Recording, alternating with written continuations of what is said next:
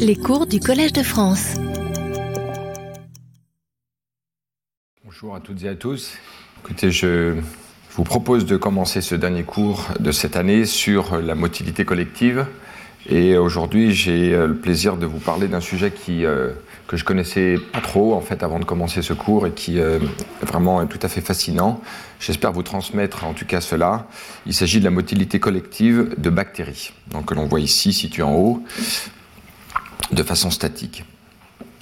Donc ce cours s'inscrit en un sens dans la suite euh, aussi de deux cours que j'avais fait l'an dernier sur la motilité individuelle de bactéries que l'on pouvait voir en train de nager. Donc euh, ici quelques rappels qui seront importants à avoir à l'esprit euh, avant de voir les aspects collectifs. Donc ici vous avez une bactérie c'est un film issu du laboratoire de Wartberg, comme vous le savez, qui est décédé l'an dernier, à qui je rends hommage, parce que vraiment, c'est, comme on l'a vu l'an dernier, on va le revoir encore cette année, un chercheur tout à fait remarquable.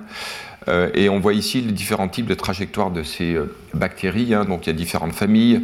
Le système le mieux connu est celui de Escherichia coli, où on a une succession de run et tumbles, comme on les appelle, dans lesquels les bactéries, en fait, euh, réorganisent pendant la nage euh, les flagelles en faisceau, en bundle, et euh, puis passent par des phases transistoires d'arrêt, où en fait euh, les flagelles sont situés de façon aléatoire autour de la bactérie. Donc on voit ici la succession de ces runs et tumbles dans cette bactérie coli. Mais d'autres formes où on a soit un seul flagelle, ou d'autres. Euh, mais disons que le point important est que la succession de, euh, euh, de, de, de, nage dans une direction aléatoire, suivie par une, une, période de réorientation, caractérise la nage individuelle en trois dimensions de bactéries. Donc ici, on voit effectivement donc une culture. Hein, quelques heures plus tard, on voit en fait cette, ce milieu peuplé d'une grande quantité de bactéries. Ici, on pointe un objectif dans ce milieu en trois dimensions. On voit ici donc les trajectoires réelles caractérisées dans les années 70 euh, dans cet article fondateur. Euh, la nage euh, successive de ces bactéries avec des runs qui durent à peu près une seconde, avec un déplacement moyen de l'ordre d'une vingtaine de microns par seconde. Et ici, vous avez la statistique, donc des exemples plutôt de trajectoires de bactéries au cours de leur nage, et la statistique de leur réorientation après un tumble, qui est grosso modo aléatoire, il n'y a pas de biais euh, particulier de réorientation de la nage après, euh, euh, après ces phases de tumble. Donc ici, voilà ce qui caractérise la nage aléatoire d'une bactérie, mais comme, alors juste un élément aussi sur les aspects mécaniques de la nage. Donc les, périodes de run proviennent d'une rotation anti-horaire des flagelles qui s'associe à ce moment-là en faisceau pendant à peu près une seconde, alors qu'une réorientation horaire des, euh, euh, des, flagelles les dissocient l'un de l'autre et euh, conduisent à une immobilisation pendant à peu près 0,1 seconde de la bactérie qui se réoriente de façon aléatoire. Euh, c'est un processus actif, hein, la rotation des flagelles provient donc de ce euh, flagelle entraîné par un moteur et ses stators en jaune, et l'énergie libre d'un gradient de protons généré euh, par une pompe euh, à protons euh, permet en fait, enfin cette énergie libre en fait est utilisée pour induire la rotation des stators, laquelle en fait induit la rotation générale du rotor situé en rouge. Donc un processus actif ATP dépendant. Et les caractéristiques générales de la nage de ces bactéries qui est principalement orientée par un gradient de, de, molécules, donc un phénomène de chimiotactisme, et qu'on a une marche aléatoire biaisée euh, qui vient en fait de la lecture d'un gradient temporel de, chi de. En fait, la bactérie n'est pas assez grande pour mesurer un gradient spatial, donc en fait, elle va nager dans une direction aléatoire. Elle va en fait euh, comparer euh, dans l'échelle de temps d'à peu près une seconde différence de concentration. Et si jamais le gradient de concentration euh, augmente, à ce moment-là, elle va avoir une, une va réduire la, la, fréquence de son tumbling, donc de se réorienter, elle va continuer dans la marche du gradient. Les grandes caractéristiques de ce système sensoriel, c'est qu'il a une grande sensibilité. On peut euh, mesurer le gain, qui est le ratio entre l'output et l'input, qui est très important la capacité d'adaptation du système qui leur permet de remonter en fait différentes parties du gradient sur une grande amplitude. Donc c'est une conséquence. Et cette faculté d'adaptation vient d'un système dont on avait parlé, de modification en fait du système sensoriel qui permet au système d'être comme un reset à une condition, dans une concentration nouvelle du gradient. Donc trois modules importants, le module sensoriel, le module de transduction, puis le module moteur qui permet euh, effectivement d'induire la rotation des flagelles.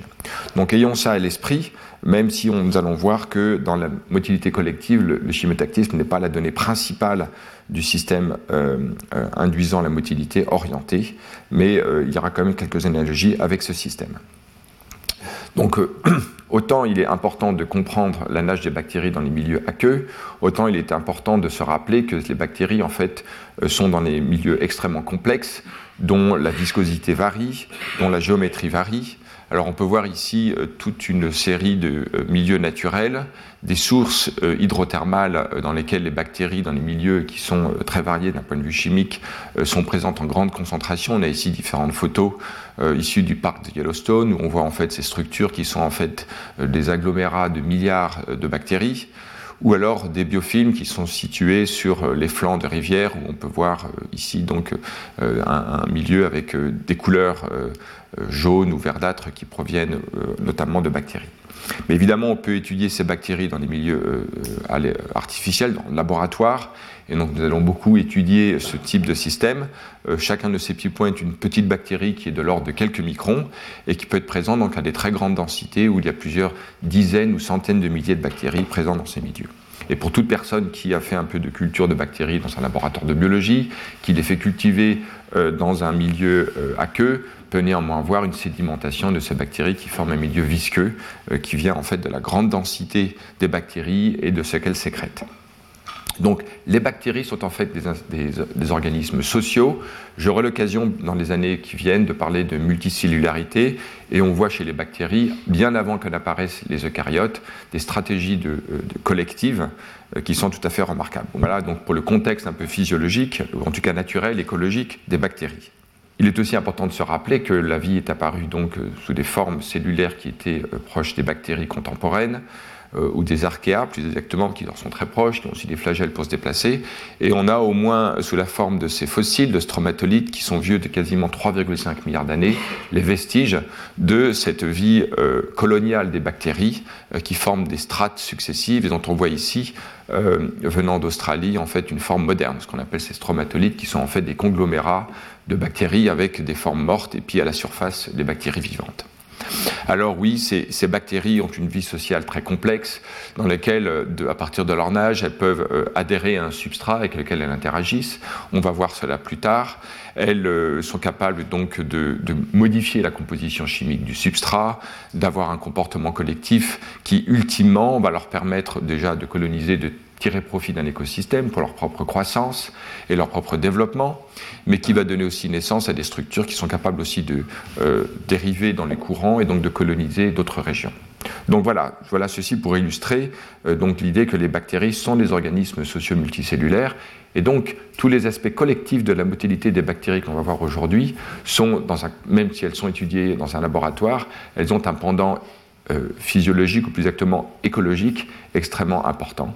Et donc euh, il ne s'agit pas quelque chose d'anecdotique, mais quelque chose de tout à fait fondamental pour la compréhension non seulement de l'origine de la vie, mais également de comment elle a pu en fait coloniser des habitats très nombreux et comment elle persiste à la fois dans les sources hydrothermales comme euh, dans l'intestin des mammifères ou d'autres organismes où elle était présente à la surface de la peau. Voilà, donc ces structures que nous allons voir sont présentes absolument partout.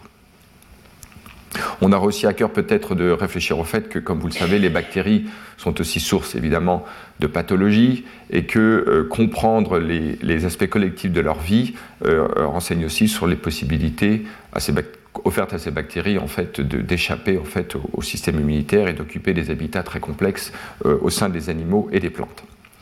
Alors donc, autant voilà, on est familier de ces films de bactéries en trois dimensions qui nagent, euh, regardons maintenant ce film de Escherichia coli, dont le film ne marche pas, mais il suffit d'un clic pour le réactiver. Ben non, il devrait marcher, mais on va réessayer. Voilà. Donc on voit ici, on reviendra sur ces films, maintenant Escherichia coli en deux dimensions, qui est capable de mouvements très complexes. je ne décris pas plus, mais simplement pour vous dire qu'à forte densité, ces bactéries sont capables de mouvements. Et donc, euh, ces structures, qu'on appelle swarm en anglais, vraiment des essaims, euh, et, la, terminologie utilisée pour parler de ces mouvements collectifs, je l'avais introduit dans le cours numéro 1 euh, il y a à peu près un mois. Alors, on peut voir ici dans une espèce remarquable, Penibacillus vortex, une bactérie capable effectivement sur une boîte d'agar à partir d'un site initial où on avait placé cette bactérie et au gré de sa croissance, de coloniser un habitat de plus en plus large, sur plusieurs centimètres.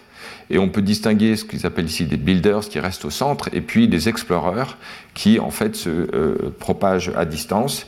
Et si l'on regarde chacune de ces structures un peu circulaires, on peut voir ici dans ce film en fait une véritable dynamique. Vous avez ici le temps en secondes, assez rapide, une espèce de courant en fait euh, euh, sous forme de vortex qui est associé en fait à la dynamique expansive de ces bactéries sur ce substrat d'agar.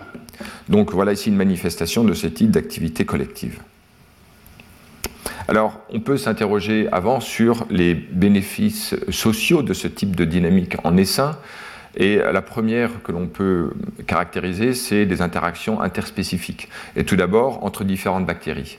Ici, dans ce système in vitro, les auteurs en fait mélangent euh, Penibacillus vortex, qui a cette dynamique que je viens de vous décrire, et également une source de, euh, bah, qui est sensible à l'ampicilline, à l'antibiotique, donc qui meurt, qui, mord, qui, est morte en présence de cet antibiotique, qui ne peut pas se, croître, et puis Escherichia coli dans une forme qui est elle-même euh, résistante à l'antibiotique. Et si l'on euh, mélange ces deux types de bactéries, on voit toujours un essaim qui s'étend en fait de vortex parce qu'il transporte avec lui finalement Escherichia coli, résistance à l'antibiotique. Et cette interaction entre les deux permet euh, à la bactérie sensible aux antibiotiques d'être, euh, de coloniser un habitat qui a été détoxifié par la bactérie qu'elle advecte au gré de son essaimage, de son expansion. Donc on voit ici dans deux couleurs différentes, coli résistance à l'antibiotique en vert et vortex en rouge qui est sensible. Et donc en présence de l'antibiotique, on voit néanmoins que les deux se sont étendus à distance. On voit surtout ici présent Vortex qui s'est étendu. Et donc, il y a une interaction interspécifique qui permet à une bactérie sensible à un antibiotique de survivre à un habitat grâce au cotransport, à l'advection d'une bactérie elle-même résistante.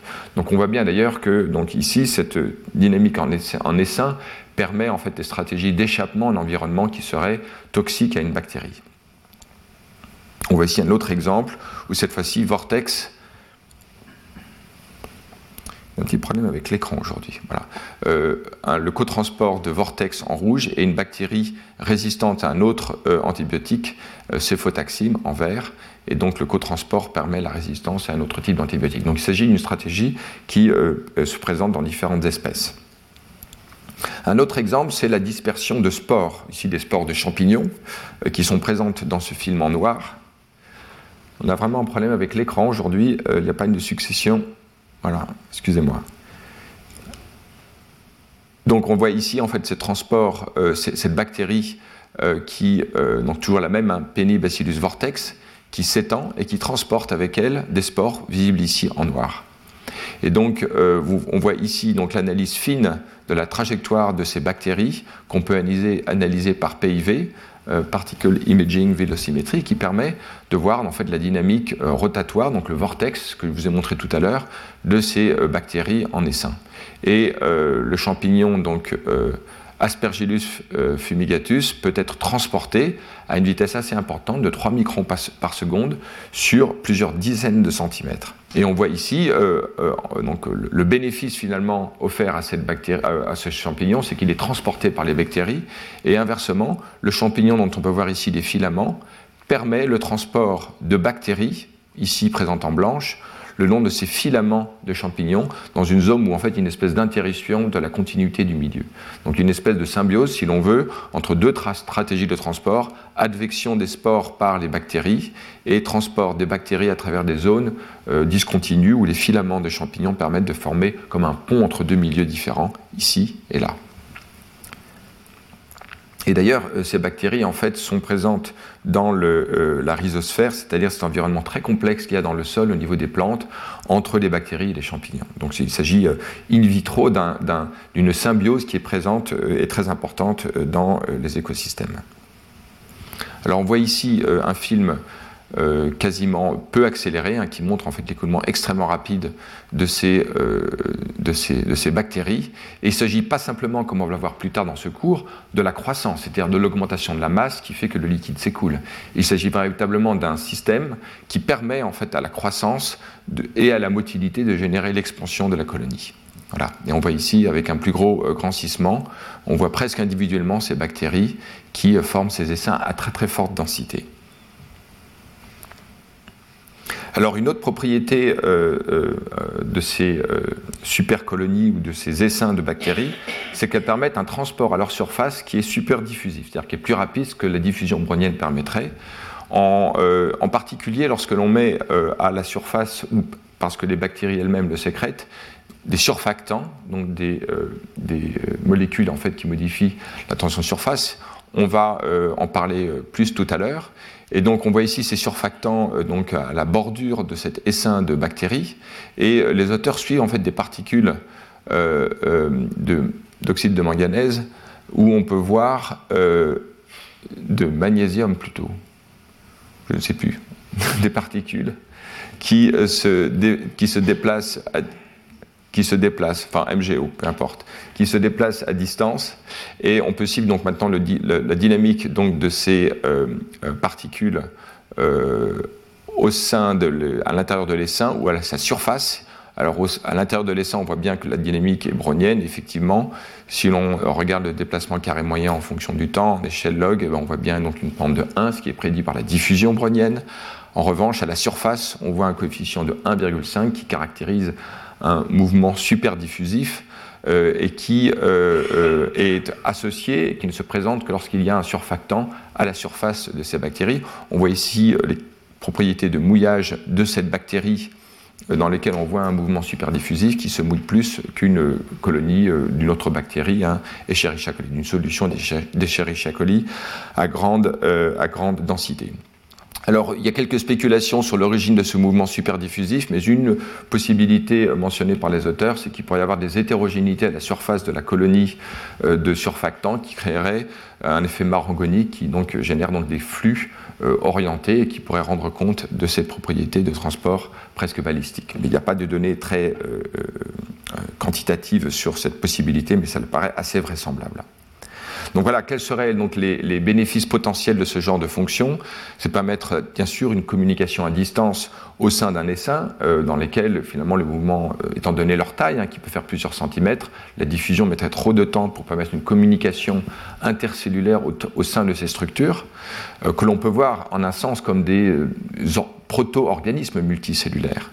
Et puis également des choses qui permettraient l'écoulement ou le transport de nutriments ou d'oxygène pour permettre à ces organismes bactériens multicellulaires de survivre dans des habitats où finalement la quantité de bactéries est extrêmement importante, où la consommation de nutriments est telle que finalement à l'endroit il peut y avoir une perte euh, des, ressources insuffisantes et qui permettrait donc d'oxygéner, de, transporter le milieu. Donc voyons finalement ces, mouvements super diffusifs à la surface de ces essaims comme une espèce d'adaptation permettant au système de faire ce que la circulation dans les organismes eucaryotes à grande échelle permettrait de faire. Donc euh, je, voulais trouver important de préciser ces euh, fonctions, euh, disons que physiologiques des essaims de, bactéries pour comprendre comment elles s'adaptent à des environnements divers. Alors maintenant, voyons plus en détail la réponse spécifique de bactéries lors de ces phénomènes d'essaimage.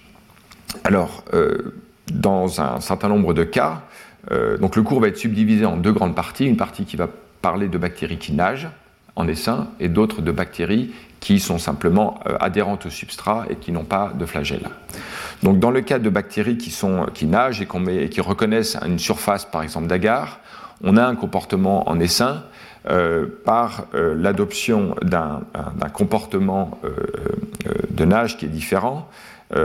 L'induction se, manifeste par la forme d'une augmentation du nombre de flagelles à la surface de la bactérie. Donc il peut s'agir par exemple des Escherichia coli, où donc le, terme utilisé pour parler de ces flagelles, en fait, soit ils sont situés au niveau du pôle de la bactérie, soit tout à la surface. On parle dans ce cas de flagelles péritriques ou péritricus en anglais.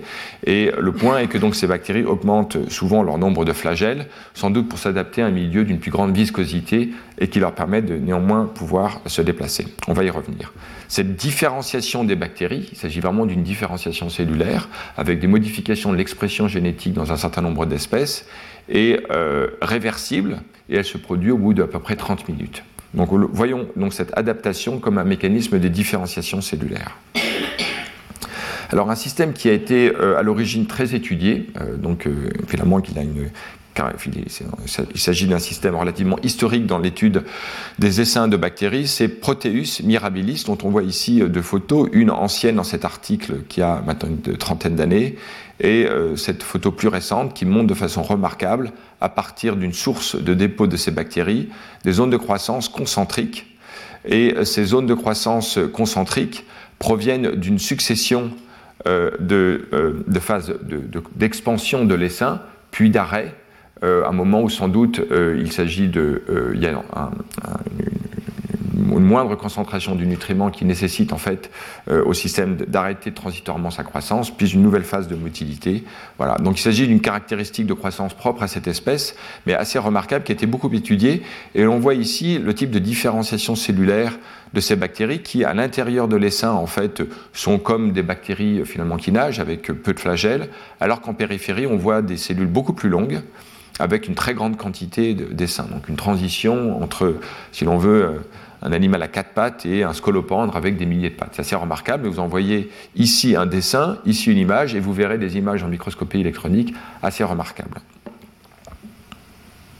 Alors effectivement, ici, dans des images anciennes en microscopie électronique, 1978, on voit ici donc cette bactérie qui présente tout à sa surface des dizaines euh, de flagelles remarquables.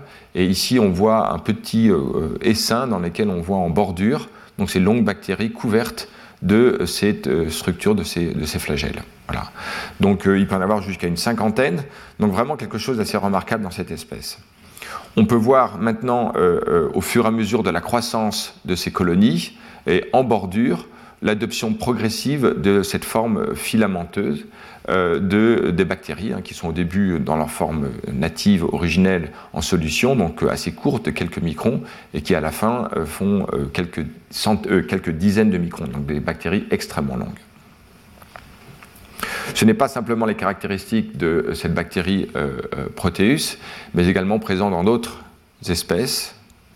On peut voir ici chez Escherichia coli euh, donc la possibilité de former des essaims, salmonelles, donc deux systèmes d'études extrêmement fréquents. aussi des pathogènes, comme vous le savez. Donc, au centre de la colonie coli à cette structure-là. En périphérie, il y a donc le développement de plus de flagelles, comme on peut le voir. Et puis, de façon plus remarquable encore, chez Salmonelle, euh, des euh, structures filamenteuses, dont on peut voir ici par un marquage du noyau qu'il y a en fait, il s'agit de cellules dans lesquelles il n'y a pas eu de septation, donc il y a eu multiplication du euh, matériel génétique, visible ici en blanc, sans septation, c'est-à-dire sans processus de division cellulaire, et qui donc permet de former des filaments. On reviendra sur cette caractéristique. Donc ici encore pour euh, illustrer chez toute une série de bactéries euh, très variées, euh, la phase dite végétative de ces bactéries solitaires qui nagent et la phase sociale où elles peuvent adopter des comportements différenciés, les cellules sont plus longues avec plus de filaments. Vous voyez ici différents types de bactéries, hein, de Vibrio, Parahemolyticus, Serratia, etc. Donc voilà, c'est ça pour illustrer le caractère très général de ces différenciations cellulaires au sein des essaims de bactéries nageuses. La forme des colonies euh, qui émergent de cela varie beaucoup en fonction des données de l'environnement, des espèces bien sûr de bactéries, de la composition nutritive du milieu. Excusez-moi, je dois m'adapter à un projecteur qui ne fait pas ce que je lui demande. Donc on voit ici donc différentes formes de colonies, donc ces structures concentriques, mais également vous voyez, ces formes dendritiques de bactéries qui s'étendent euh, dans le milieu d'une façon euh, qui euh, différente, avec des structures de branchement assez intéressantes à considérer, ou les vortex dont on a parlé, et donc toute une autre suite de morphologie. Donc J'introduis cela peut-être pour pointer du doigt des choses qu'on étudiera dans les années qui viennent, c'est-à-dire une forme de morphogénèse en un sens de ces organismes multicellulaires que sont les bactéries. Il y a de la croissance, il y a de la différenciation, il y a de la motilité, comme on le voit aujourd'hui, donc vraiment des caractéristiques que l'on sait communes chez les eucaryotes, mais qui sont déjà présentes chez des euh, espèces euh, de bactéries. Donc on voit ici euh, un, lignage d'espèces de, bactéries très variées, et j'ai souligné en rouge les espèces très variées dans lesquelles on voit ce comportement en essaim qui a été étudié. ce que, sur quoi nous reviendrons souvent, euh, c'est effectivement bah, Proteus, j'en ai déjà parlé, Escherichia coli, et puis également Bacillus. Mais voilà, c'est extrêmement répandu dans l'arbre des bactéries. Alors on distingue deux types de euh, bactéries euh, en essaim, les robust swarmers, qui en fait se développent sur des milieux d'agar rigides, avec jusqu'à plus de 1,5% d'agar, donc des milieux assez durs dans lesquels on observe cette élongation des cellules par inhibition de la septation, une hyperflagellation euh, qui euh, est soit située au niveau du pôle, soit tout le long de la bactérie qui forme ces, structures dites péritriques et que l'on rencontre dans des espèces aussi variées que Vibrio, euh, Azospirillum et Proteus. Et également des swarmers qui sont plus modérés, qui en fait qui se développent sur de l'agar plus mou, en fait, comme moins de 1% d'agar, dans lesquels il y a peu ou pas d'élongation euh, et dans lesquels il n'y a pas d'hyperflagellation. C'est d'ailleurs quelques flagelles de plus, mais pas beaucoup. Euh, c'est ce que l'on rencontre chez Coli, chez Bacillus et Pseudomonas et d'autres espèces. Alors on voit, il commence maintenant à voir ici un film euh, de ces bactéries en essaim. Alors, vous voyez ici le film qui représente Bacillus subtilis est ralenti 2,5 fois. Et on voit en fait cette dynamique extrêmement importante, à très forte densité, euh, les cellules, les bactéries sont assez allongées. On voit ici d'autres espèces dans lesquelles les bactéries sont moins allongées, dans lesquelles on trouve en fait cette très grande dynamique. Euh, donc, qui illustre euh, ici donc, de la dynamique chez des espèces de Bacillus, Serratia, donc qui appartiennent, ou Salmonella, qui appartiennent à cette, à cette famille de, de, bactéries qui, pas, qui ont une différenciation, dirons, modérée par rapport à d'autres espèces que l'on a pu voir tout à l'heure. Donc il s'agira de comprendre maintenant euh, ce qui est à l'origine de cette fluidité, de cette dynamique, enfin de cette fluidité, enfin en tout cas macroscopique ou mésoscopique, de ces populations de bactéries à très très forte densité, ce qui permet leur mouvement et comment finalement on peut expliquer la motilité de cellules nageuses dans ce milieu extrêmement visqueux.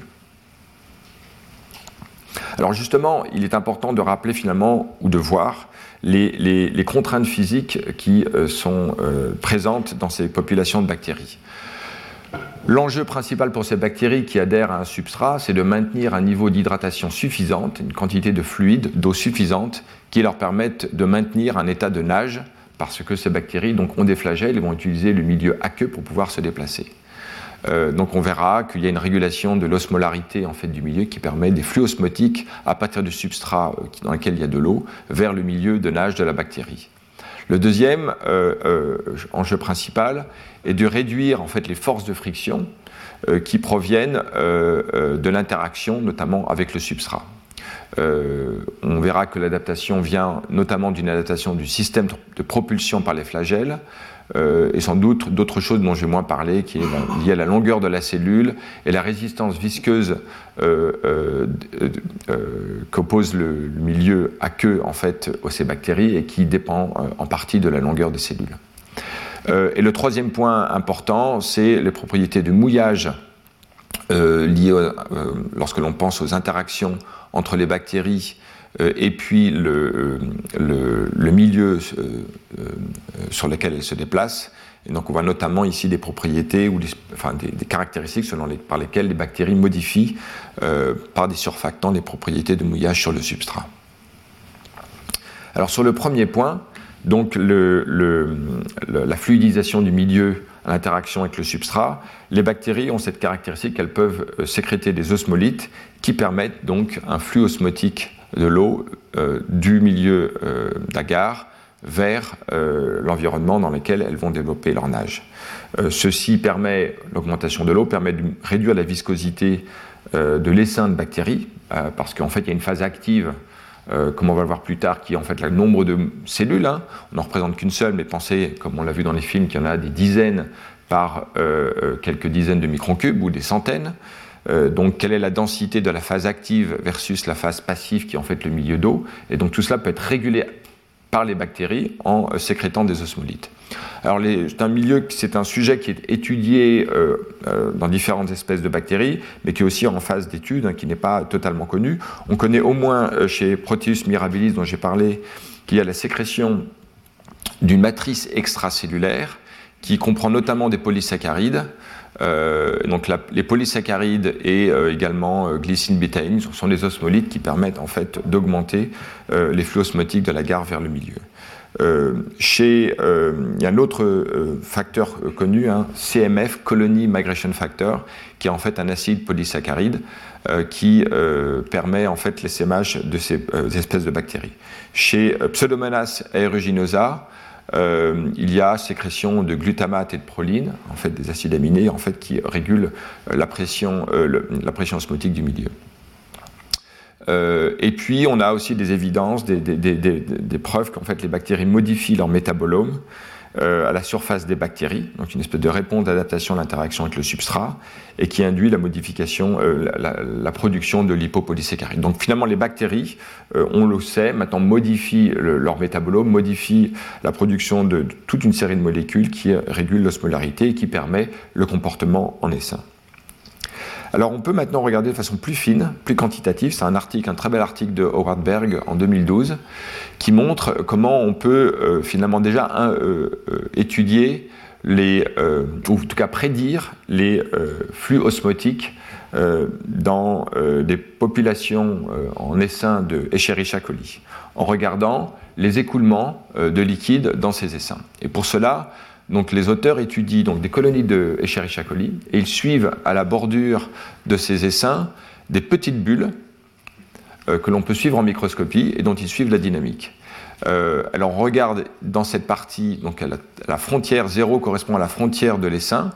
Euh, en suivant la dynamique de ces petites bulles, il peut suivre donc les écoulements. Et ce qu'on observe en particulier, en dehors de cette phase de mouvement à l'intérieur de l'essaim, c'est la dynamique tiré vers l'extérieur de l'essaim, que l'on peut voir ici euh, marqué en jaune. Un peu plus à l'intérieur de, de l'essaim, donc entre quelques dizaines et une centaine de microns à l'intérieur de l'essaim, depuis sa frontière, on peut voir maintenant un mouvement qui n'est non plus centripète mais centrifuge. Non, c'est l'inverse, qui n'est plus non plus centrifuge mais centripète, comme on peut le voir ici, et encore plus à l'intérieur, un mouvement opposé. Donc on voit ici une dynamique de mouvement de l'écoulement assez complexe, hein, euh, qui va être résumé bientôt.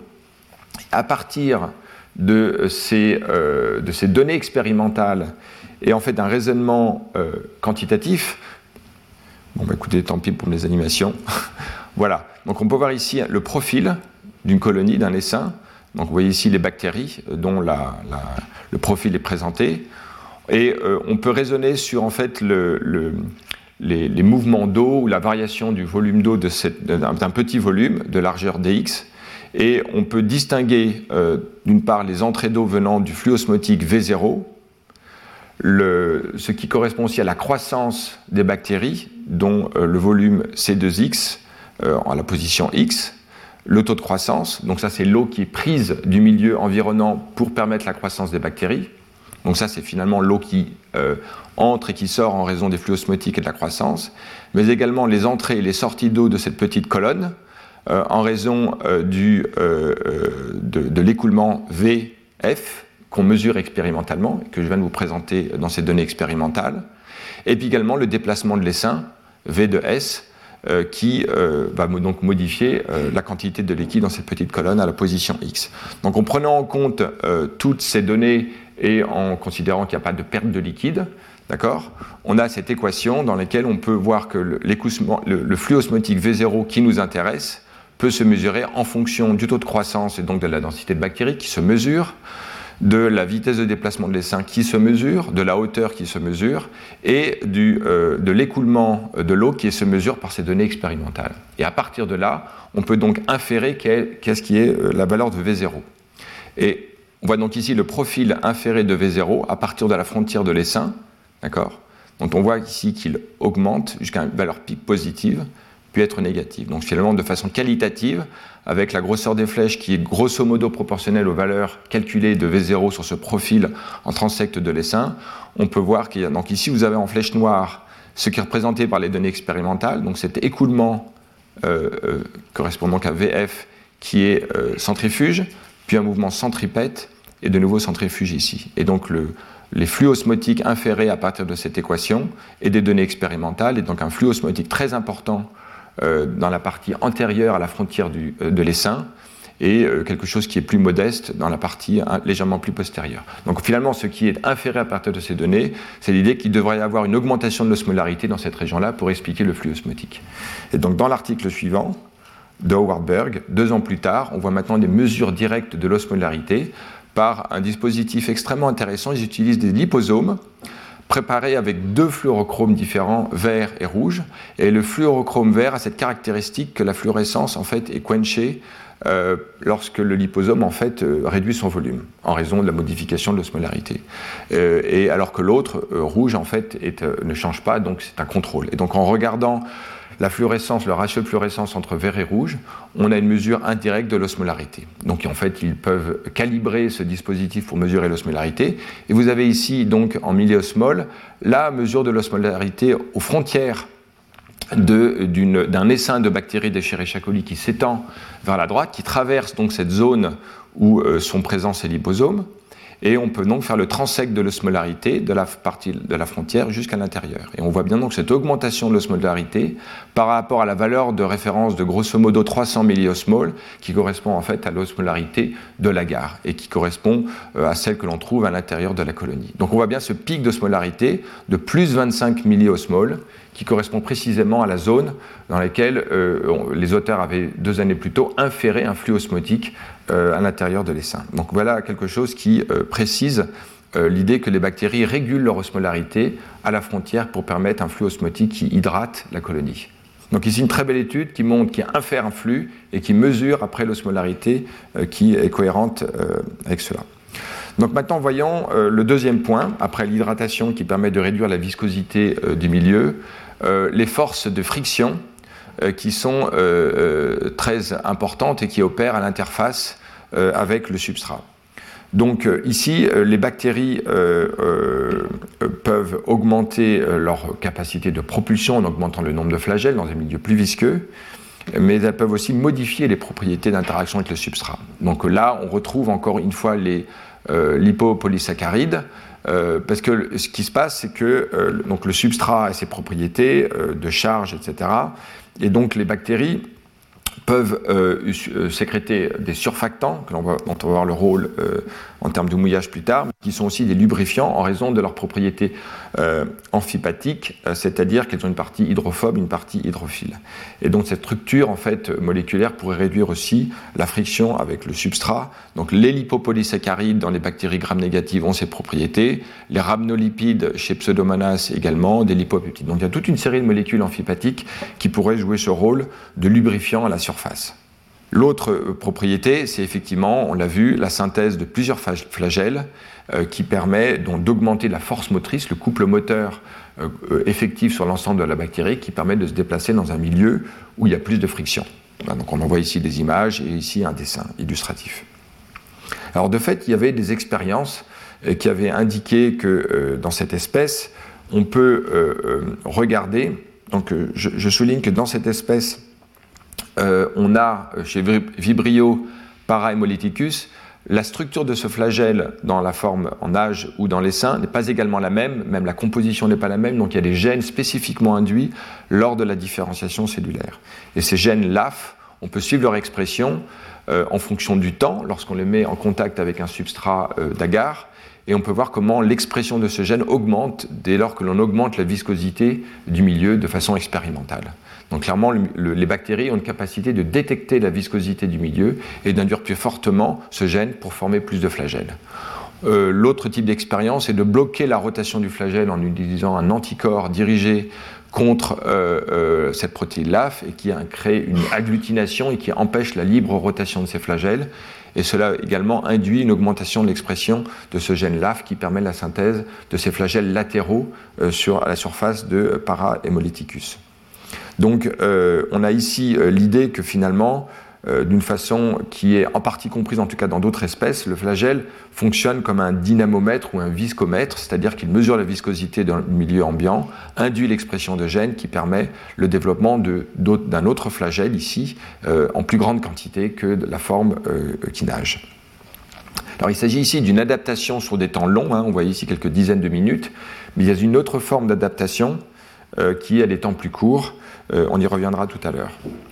Alors, euh, ici, le troisième aspect donc, de la physique de la nage de ces bactéries en contact avec le milieu, c'est le mouillage avec l'interface avec le milieu. Donc ici, euh, finalement, lorsque l'on voit cette bactérie avec cette petite goutte de liquide dans laquelle elle nage, si elle est isolée, on voit bien qu'il y a, euh, en fonction de la tension de surface du, liquide en interaction avec son milieu, une propriété de mouillage qui peut varier. Si on ne faisait rien, on voyait tout à l'heure une, gouttelette de Escherichia coli dans laquelle on voyait finalement moins d'extension, euh, moins de mouillage que pour l'autre espèce considérée.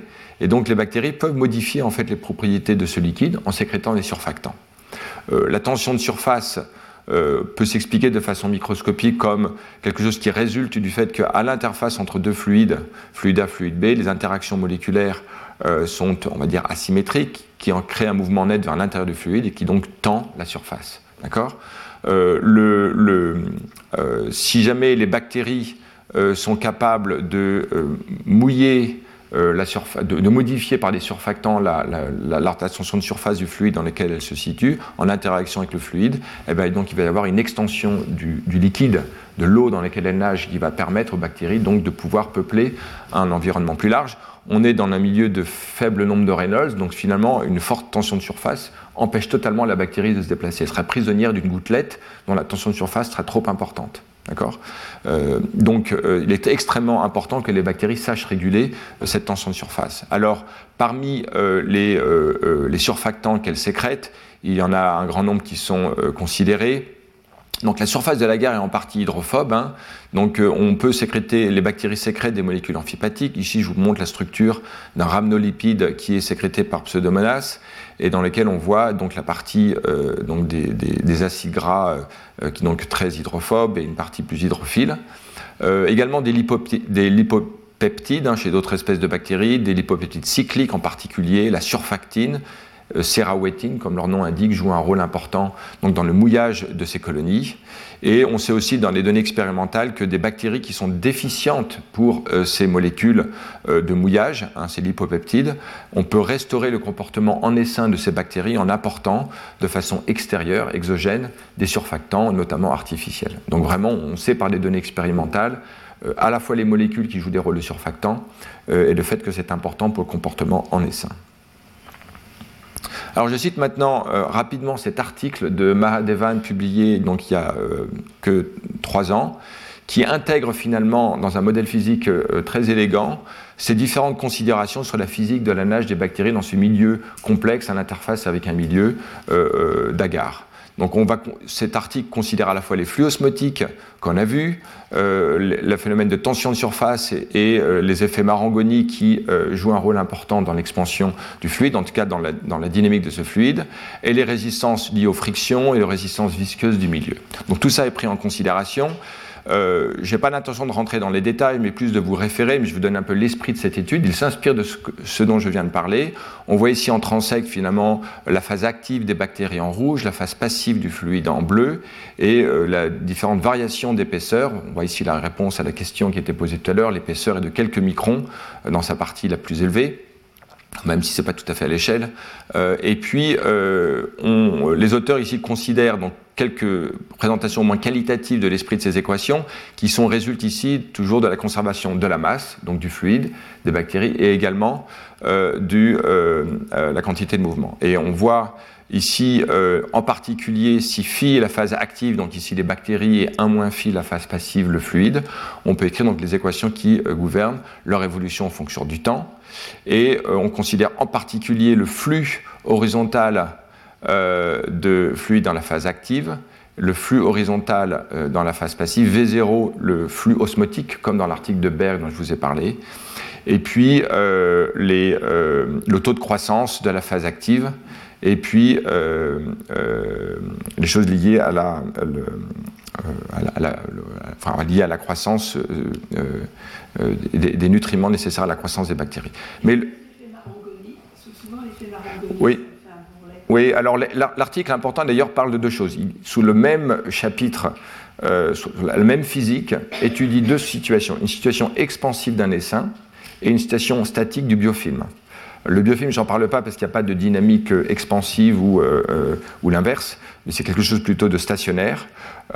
mais dans la même théorie explique le deux types de comportements. Grosso modo, dans l'essaim, que j'ai retenu pour la présentation aujourd'hui, ils disent en fait que le système est gouverné par les forces, euh, les pressions capillaires qui viennent justement euh, de choses euh, sans doute liées en fait à la variation, la tension de surface, potentiellement régulée par les bactéries. Donc je vous invite à regarder plus en détail l'article, mais la physique est, gouvernée et limitée par les écoulements capillaires via la régulation de la, du mouillage de ces bactéries, mais également l'importance du flux osmotique qui a d'ailleurs été mesuré, alors que dans le cas du biofilm, la phase active maintenant est le gel de polymère sécrété par les bactéries.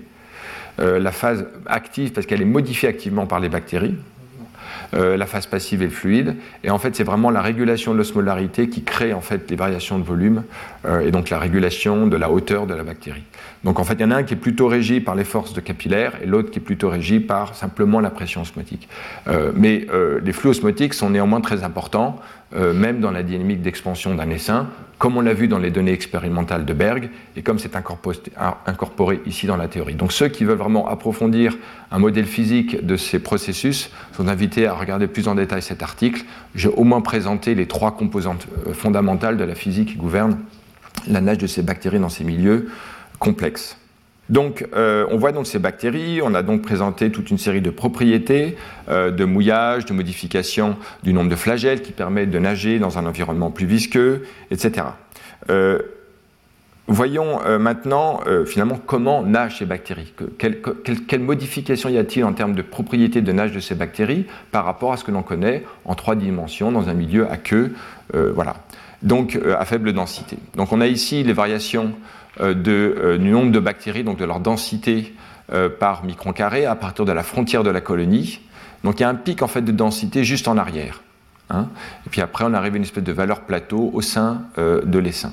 Donc ici, donc les auteurs étudient la différentes propriétés de la nage de ces bactéries qui peuvent suivre de façon individuelle.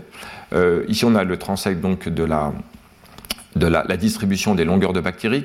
Alors, on a en bleu la distribution juste à la frontière, en rouge dans cette partie de la plus forte densité. Et ce que l'on peut voir, c'est que juste à la frontière, finalement, les bactéries sont peu mobiles, dans cette partie très au bord, alors qu'elles sont beaucoup plus mobiles à une vitesse de quelques dizaines de microns par seconde, qui est grosso modo la nage de bactéries libres en solution. Euh, on peut regarder également euh, l'angle de euh, les distributions des angles de variation de la vitesse des bactéries, qui est assez restreint. Euh, et aussi, la courbure hein, qui montre que les bactéries sont visiblement contraintes dans leur nage par rapport euh, au mouvement beaucoup plus libre dans euh, les, en milieu aqueux à faible densité. Et plus précisément, donc, dans cet article de Howard Berg, en 2010, euh, il y a une étude fine de ce qu'on peut considérer comme euh, les propriétés microscopiques de ces molécules euh, de bactéries dans, dans, dans, ce, dans ce, gaz, qui est vraiment simplement une analogie évidemment. Et ce que vous pouvez néanmoins regarder, c'est le fait que les bactéries sont capables localement de, sur une longueur qui est de quelques fois la longueur d'une bactérie, des micro-essaims, des, micro, des, des groupements euh, de bactéries qui nagent transitoirement dans la même direction, avec une espèce de corrélation locale des vitesses. Euh, grosso modo, connaissant la longueur d'une bactérie de peut-être euh, une dizaine de microns, la taille de ces structures est quelquefois la longueur d'une bactérie. Voilà. ici, on a les corrélations spatiales des vitesses des bactéries. Donc ici, le long de l'axe euh, antéro-postérieur, donc finalement, ou proximo-distal, c'est-à-dire l'expansion de l'essaim vers le haut. Donc là, il a moins de corrélation le long de cet axe qu'il n'en a latéralement. Et sans doute cela reflète le fait que les bactéries étant des bâtonnets, euh, leur vitesse, comme on peut le voir, sont mieux corrélées latéralement qu'elles ne le sont le long de l'axe antéro-postérieur. Donc il y a clairement des choses importantes à comprendre en termes des, corrélations de vitesse locales qui ne sont pas totalement connues. Alors regardons même encore plus finement dans cet article la dynamique des bactéries. Les auteurs marquent spécifiquement les flagelles des bactéries qui sont associées dans ces essaims. Donc on voit ici euh, que les bactéries donc, se déplacent selon les trajectoires relativement rectilignes, quoique pas toujours, il peut y avoir des changements de direction. On voit que les, euh, faisceaux euh, de filaments forment une structure qui est située dans l'axe de déplacement de la bactérie, ce qui n'est pas tout à fait étonnant. Dans les conditions de euh, changement de direction, alors que dans la nage, les changements de direction sont aléatoires, avec une distribution vraiment aléatoire des angles, ici, de 62 degrés, ici, les angles sont totalement différents, euh, autour de quasiment 180 degrés, et qui se voit ici dans cet exemple de cette bactérie, avec ses nombreux flagelles, qui finalement va s'arrêter changer de direction de façon orthogonale, de façon euh, à l'opposé. Donc ici représenté dans ce petit dessin. Donc les, bactéries sont visiblement contraintes dans les changements de direction par rapport aux bactéries euh, dans, la, dans, à faible densité, et les vitesses de déplacement sont les mêmes. Il y a des phénomènes de collision qui proviennent de la forte densité, dans lesquels les bactéries sont capables de même de euh, changer euh, localement même leur orientation en fonction de ces collisions. On voit ici un exemple de quatre bactéries statiques qui sont déplacées par une bactérie qui rentre en collision avec elle, avec donc des alignements locaux de bactéries.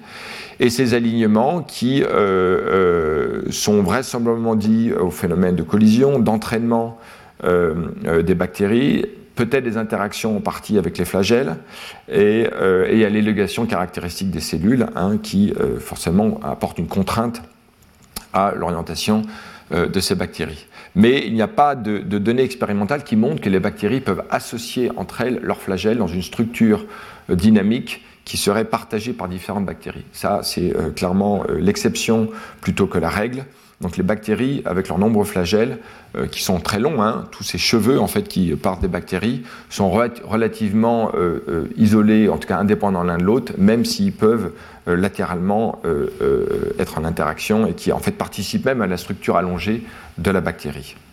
Donc on se demande à voir les films où on voit les bactéries à si forte densité se déplacer et dans lesquels on ne voit que le corps cellulaire, on se demande en fait comment les bactéries euh, nettement arrivent à se déplacer, étant donné que la longueur des flagelles est quelques, euh, fois la longueur des bactéries. Donc en fait, on a une structure extrêmement complexe si l'on prend en compte, comme on le voit ici, la structure de ces flagelles. Voilà, ici on ne voit pas les flagelles, mais imaginez quelque chose qui, derrière chaque bactérie, est plusieurs fois la longueur de chaque bactérie et qui est présent dans ce milieu, et qui donc euh, augmente clairement sa complexité.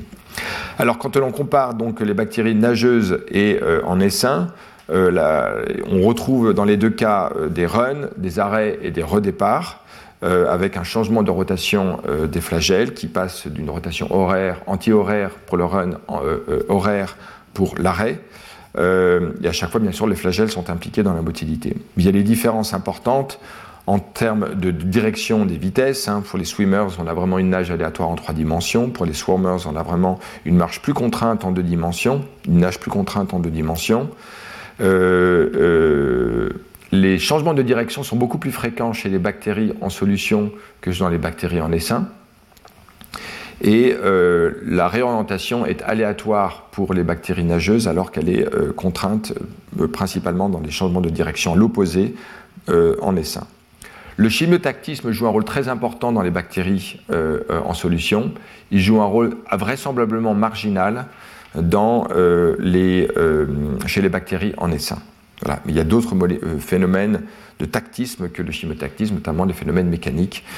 pour les bactéries nageuses, je n'ai pas trouvé dans la littérature de, données qui permettent vraiment d'expliquer la directionnalité de ces, de ces, mouvements. On verra plus tard dans les bactéries sans flagelles. Voilà, donc ici, euh, voilà qui clôt finalement ce que, grosso modo, on sait sur les caractéristiques de la nage euh, en essaim de bactéries euh, flagellées ou hyperflagellées. J'ai présenté la physique qui, en fait, contraint la, ou régule la nage de ces bactéries, comment les, les, bactéries peuvent modifier leur environnement pour permettre de d'étendre, de s'étendre comme un fluide complexe actif qui se propage dans des milieux, euh, euh, euh, voilà, dans des milieux variés du point de vue nutritif. Mais ce n'est loin d'être le tout de la dynamique en essaim des bactéries, parce qu'ici, il s'agit que des bactéries qui ont une structure avec des flagelles. Or, on l'avait vu l'an dernier lors de déplacements individuels de bactéries, il existe également des bactéries qui n'ont pas de flagelle et qui savent parfaitement se déplacer. On voit ici donc toute une série de bactéries qui ont ces déplacements d'une autre nature, et euh, elles ont également des comportements, ne pas aujourd'hui, des comportements sociaux, et on va maintenant finir ce cours en explorant ces modalités. Alors une espèce très étudiée pour cette motilité sans flagelle, c'est Mixococcus xanthus, euh, dont on voit ici un exemple qui fait donc des bâtonnets de quelques microns de long, euh, qui ont une nage individuelle euh, et une nage collective. Donc on voit ici, dans ce film qui ne marche pas, donc ces bactéries qui forment des petites colonies, et on va voir, donc on voit ici quelques déplacements. voilà. Donc il y a deux types de, deux types de termes utilisés pour parler de ces mouvements euh, sur un substrat sans flagelle, soit gliding, donc la, la, bactérie en fait glisse à la surface du substrat, et twitching, dont on va parler plus tard. Euh, en fait, on ne connaît ces différents types de motilité que depuis en gros une quinzaine d'années, même un peu moins. Euh, si on lit les articles du début des années 2000, il y a une grande confusion sur les termes parce que justement on ne connaissait pas les deux types de motilité. Donc je me référais aux études plus récentes, notamment du laboratoire de Tamigno euh, à Marseille, qui a vraiment complètement caractérisé et expliqué la motilité de ces bactéries, de ces gliding motility, qui, je le rappelle pour le cours de l'an dernier, provient d'un déplacement actif hélicoïdal, dont les composants sont présents ici, donc en utilisant un gradient de proton qui permet donc la, rotation de structure qui, grâce à une interaction avec un substrat sous forme de point d'adhésion focale, euh, et dont on voit ici euh, euh, un marqueur dans ces bactéries, alors que la bactérie se déplace vers le haut, en fait, un point d'adhésion, ou aussi un composant de ce système actif, en interaction avec le substrat, est immobile dans le plan d'observation de la bactérie, le plan du substrat, et donc la bactérie, en fait, a une rotation une rotation active et qui permet à la bactérie de se déplacer. Donc mouvement hélicoïdal, point d'adhésion qui permet euh, la propulsion de la bactérie dans une direction donnée. Mais ce n'est pas euh, la dynamique euh, qui est mise en jeu dans le mouvement de ces bactéries lorsqu'elles sont en essaim. Il y a une modification de la motilité. Et vous pouvez voir maintenant ici dans ce film à droite une colonie de Myxococcus xanthus qui nous intéresse et une colonie de bactéries Escherichia coli. Donc ça, on l'a vu, ce sont des bactéries qui nagent qui, forment, qui ont toutes les propriétés qu'on a étudiées tout à l'heure. Là, finalement, vous avez la compétition entre un prédateur et une proie, et vous allez voir que le prédateur euh, a des propriétés assez remarquables. Donc, on va regarder l'expansion de cette colonie. Euh, euh, qui va en fait sentir vraisemblablement chimiquement la présence de la colonie et qui va la dévorer. Donc on voit ici donc l'expansion. Donc on ne voit pas les bactéries individuelles, on va les voir bientôt. Alors elles s'étendent dans toutes les directions, hein, mais on voit clairement quelque chose de particulier qui se met en place au sein de la bactérie, au sein de, la colonie de colis, en particulier ces espèces de d'ondelettes ou d'ondes à la surface euh, ou rides à la surface euh, de la colonie, donc de l'essaim de Myxococcus xanthus. Avec même une dynamique de ces vagues que l'on va voir plus en détail un peu plus tard. Donc quelque chose quand même d'assez euh, remarquable.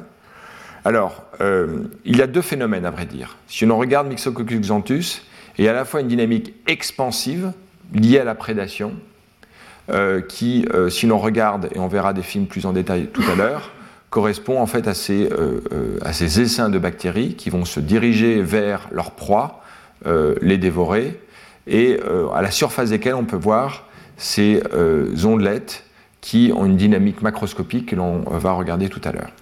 Chacune de ces euh, zones qui est plus dense, qui, est plus, euh, a un contraste différent en imagerie, vient du fait qu'il y a différentes couches de bactéries les unes sur les autres, euh, alors que d'autres sont en, quantité plus faible. En bleu, on a la bactérie coli et en brun, on a la bactérie Myxococcus. Donc finalement, ce que vous voyez comme brun est clair, euh, enfin en foncé clair, des zones de gris différentes correspondent à des zones de densité différentes de bactéries. Euh, on va voir plus tard qu'en fait ces euh, ondulations en fait sont, sont, des vagues qui se propagent à l'intérieur de la structure. Bon. Donc là, c'est quelque chose qui se place au niveau de la zone expansive de l'essaim par prédation, mais il y a également une dynamique centripète dans lesquelles les bactéries, en fait, dans les conditions où elles détectent qu'il y a moins de nutriments, donc en conditions de starvation, euh, les bactéries vont maintenant s'agréger, former des petits monticules, dont on voit ici une photo euh, progressive à partir de cette partie d'agrégation, petit monticule, puis ce qu'on appelle un fruiting body, un corps qui va permettre le développement de spores, qui euh, va permettre aux bactéries d'essaimer dans un nouvel endroit par une autre stratégie. Une autre stratégie. Donc on a ici donc deux, stratégies, une dynamique expansive de prédation et une dynamique euh, centripète euh, pour la formation d'un agrégat multicellulaire. Donc moi j'ai principalement parlé de cette dynamique expansive, de ce qu'on peut en dire.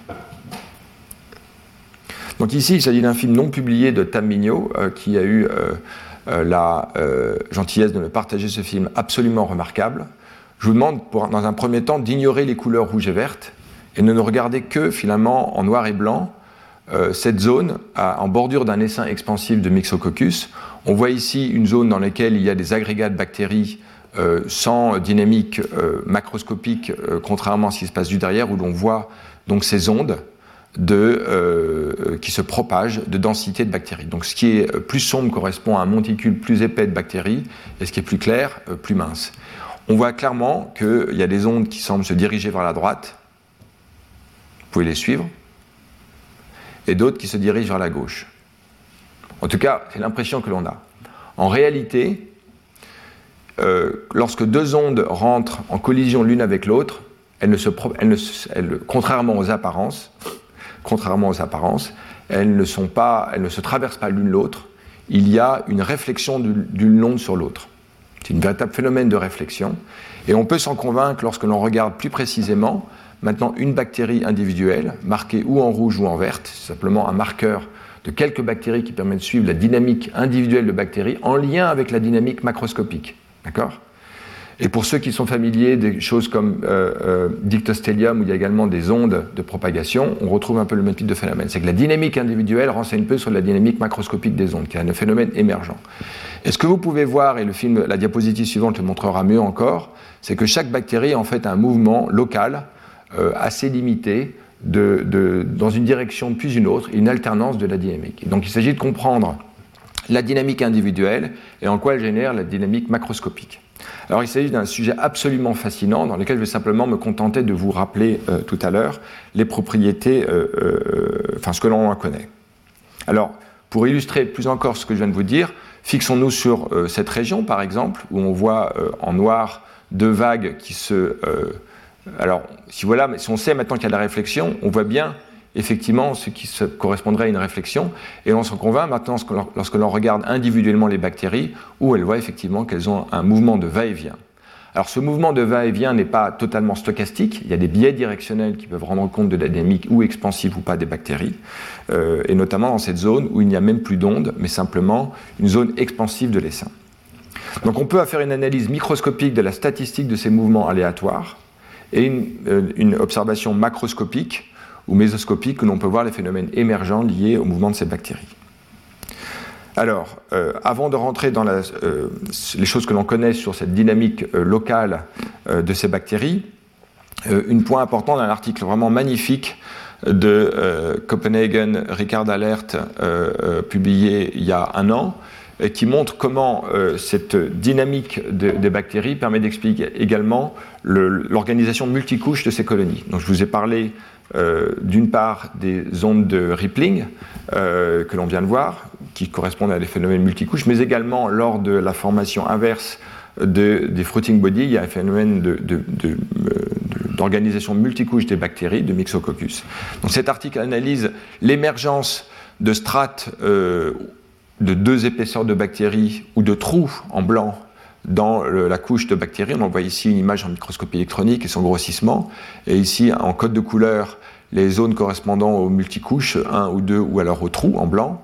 Et les auteurs, en fait, arrivent à prédire euh, l'émergence de cette structure multicouche ou de trous en fonction euh, des charges euh, nématiques dans euh, la structure de ces bactéries, dont on peut voir ici l'orientation par un code de couleur des différents angles d'orientation. Donc on a ici, on va voir une charge plus 1,5 ou moins 1,5. Donc j'ai parlé de ces défauts nématiques et comment on peut les analyser, les quantifier, donc je n'y reviens pas, mais je vous réfère au cours précédent.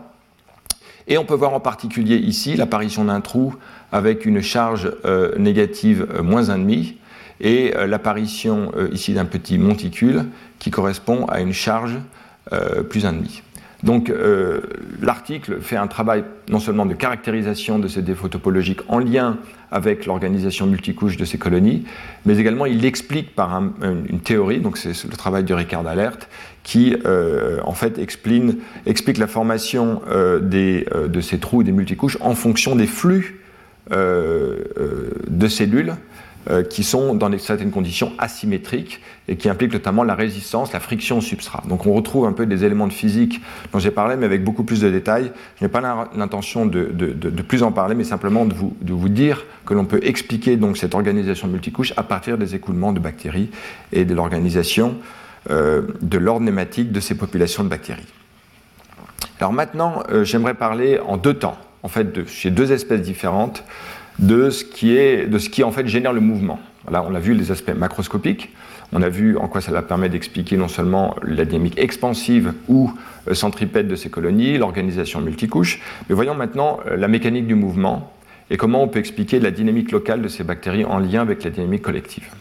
Alors, la première espèce dont je voudrais parler est une autre bactérie qui est capable de twitching, de ce mouvement qui n'est pas du gliding, donc qui ne vient pas de cette rotation avec adhésion au substrat, mais qui est chez Pseudomonas aeruginosa, donc ce mouvement euh, qui euh, va dans une direction, puis dans l'autre, par des phases d'alternance. Donc on va d'abord regarder une bactérie individuelle, dont on voit qu'elle avance, puis elle recule.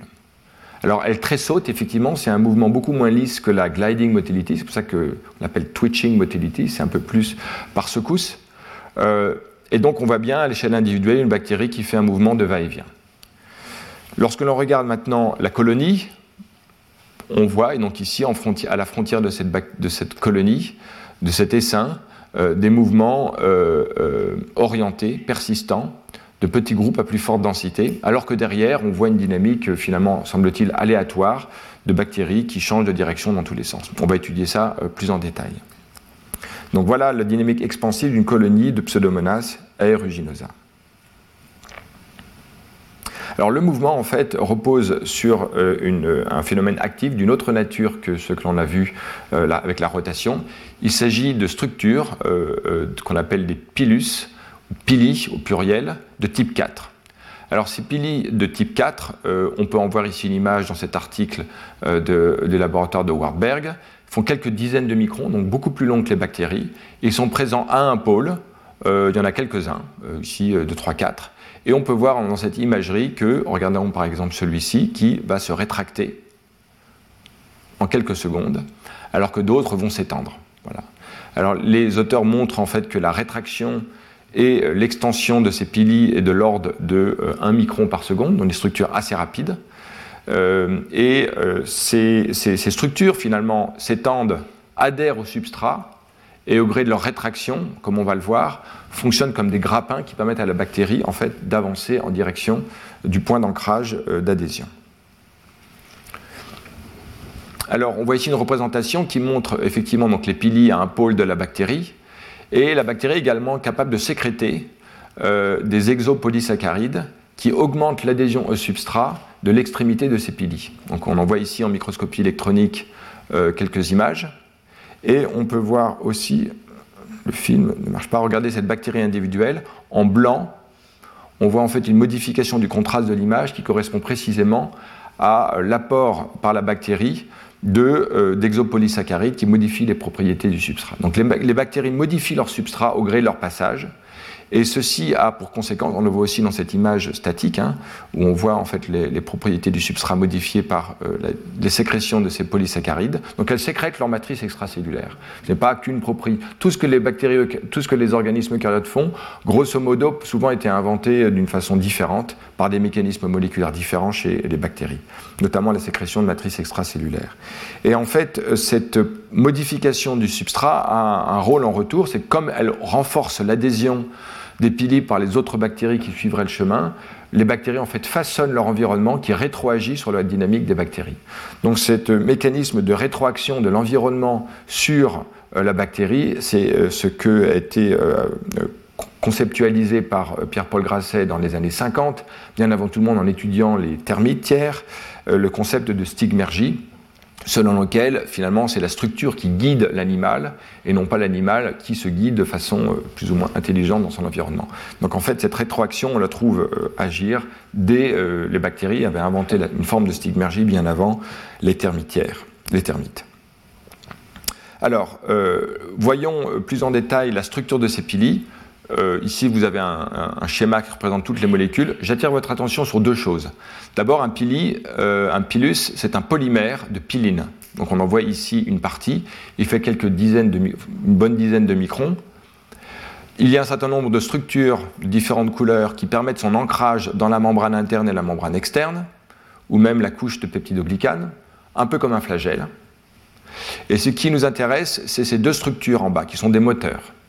Des moteurs hexamériques ATP dépendants, qui vont utiliser non pas des gradients de protons comme dans le cas du flagelle ou des gradients de sodium dans d'autres espèces, mais euh, de l'ATP directement, l'énergie libre d'ATP. Et euh, on voit euh, ici donc un moteur qui permet l'élongation pile B et un moteur qui permet la rétraction, c'est-à-dire la dépolymérisation des pilines, pile T. Donc les monomères sont apportés dans la partie cytoplasmique et en fait transloquent. Alors ce qu'il faut voir, c'est que le pilus de type 4 qui nous intéresse est, en fait, relié en fait, à ce qu'on appelle le système de sécrétion type 2, qui est extrêmement présent dans un grand nombre de bactéries euh, gram-négatives, et qui permet des choses extrêmement variées, comme l'adhésion ici, mais également euh, euh d'ADN, la prédation, la virulence, la phototaxie, le chimiotaxie, euh, etc. Donc c'est un système de, sensitif chez les bactéries extrêmement varié qui a évolué pour assumer des fonctions biologiques très diverses. Voilà, donc retenons le polymère de piline et euh, la structure motrice pile B et pile T. Donc on imagine bien que extension-rétraction viendra d'une régulation des nucléateurs polymérisateurs de ces pilines, pile B et pile T. On verra plus tard. Donc le laboratoire de Mike Sheets a pu maintenant euh, faire des mesures directes de force pour en fait tester l'hypothèse que je vous ai présentée, selon laquelle ces euh, pilus en fait sont utilisés pour euh, le déplacement de ces bactéries. Donc là, une autre espèce est utilisée, Neisseria gonorrhea, dont vous pouvez imaginer qu'elle est responsable d'une maladie, et qui sont des petites sphères de l'ordre de 1 micron, et qui ont euh, quelques pili à leur, à leur extrémité. Les cellules se déplacent à une vitesse de l'ordre du micron par seconde. On voit ici la trajectoire d'une bactérie hein, qui suit une trajectoire relativement dirigée et d'autres plus browniennes. La vitesse est donc de l'ordre du micron par seconde, qui est incidemment la vitesse également de rétraction et d'extension des euh, pili euh, tels qu'on l'a vu précédemment dans l'analyse de Howard Berg. De façon plus euh, remarquable, dans cet article, le laboratoire de Mike Sheets étudie maintenant, mesure en fait les forces associées à la rétraction de ces pili. Donc ici, on a un petit groupe de ces bactéries.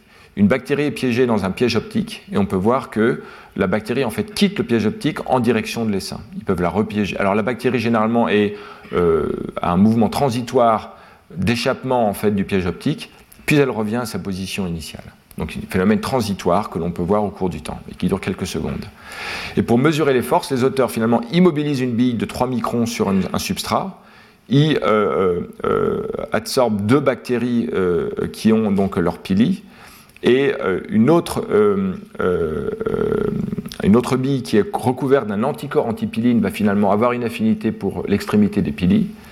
On voit ici le dispositif observé au microscope, donc la bille dans laquelle les bactéries sont situées, et une autre bille qui est piégée par une piège optique.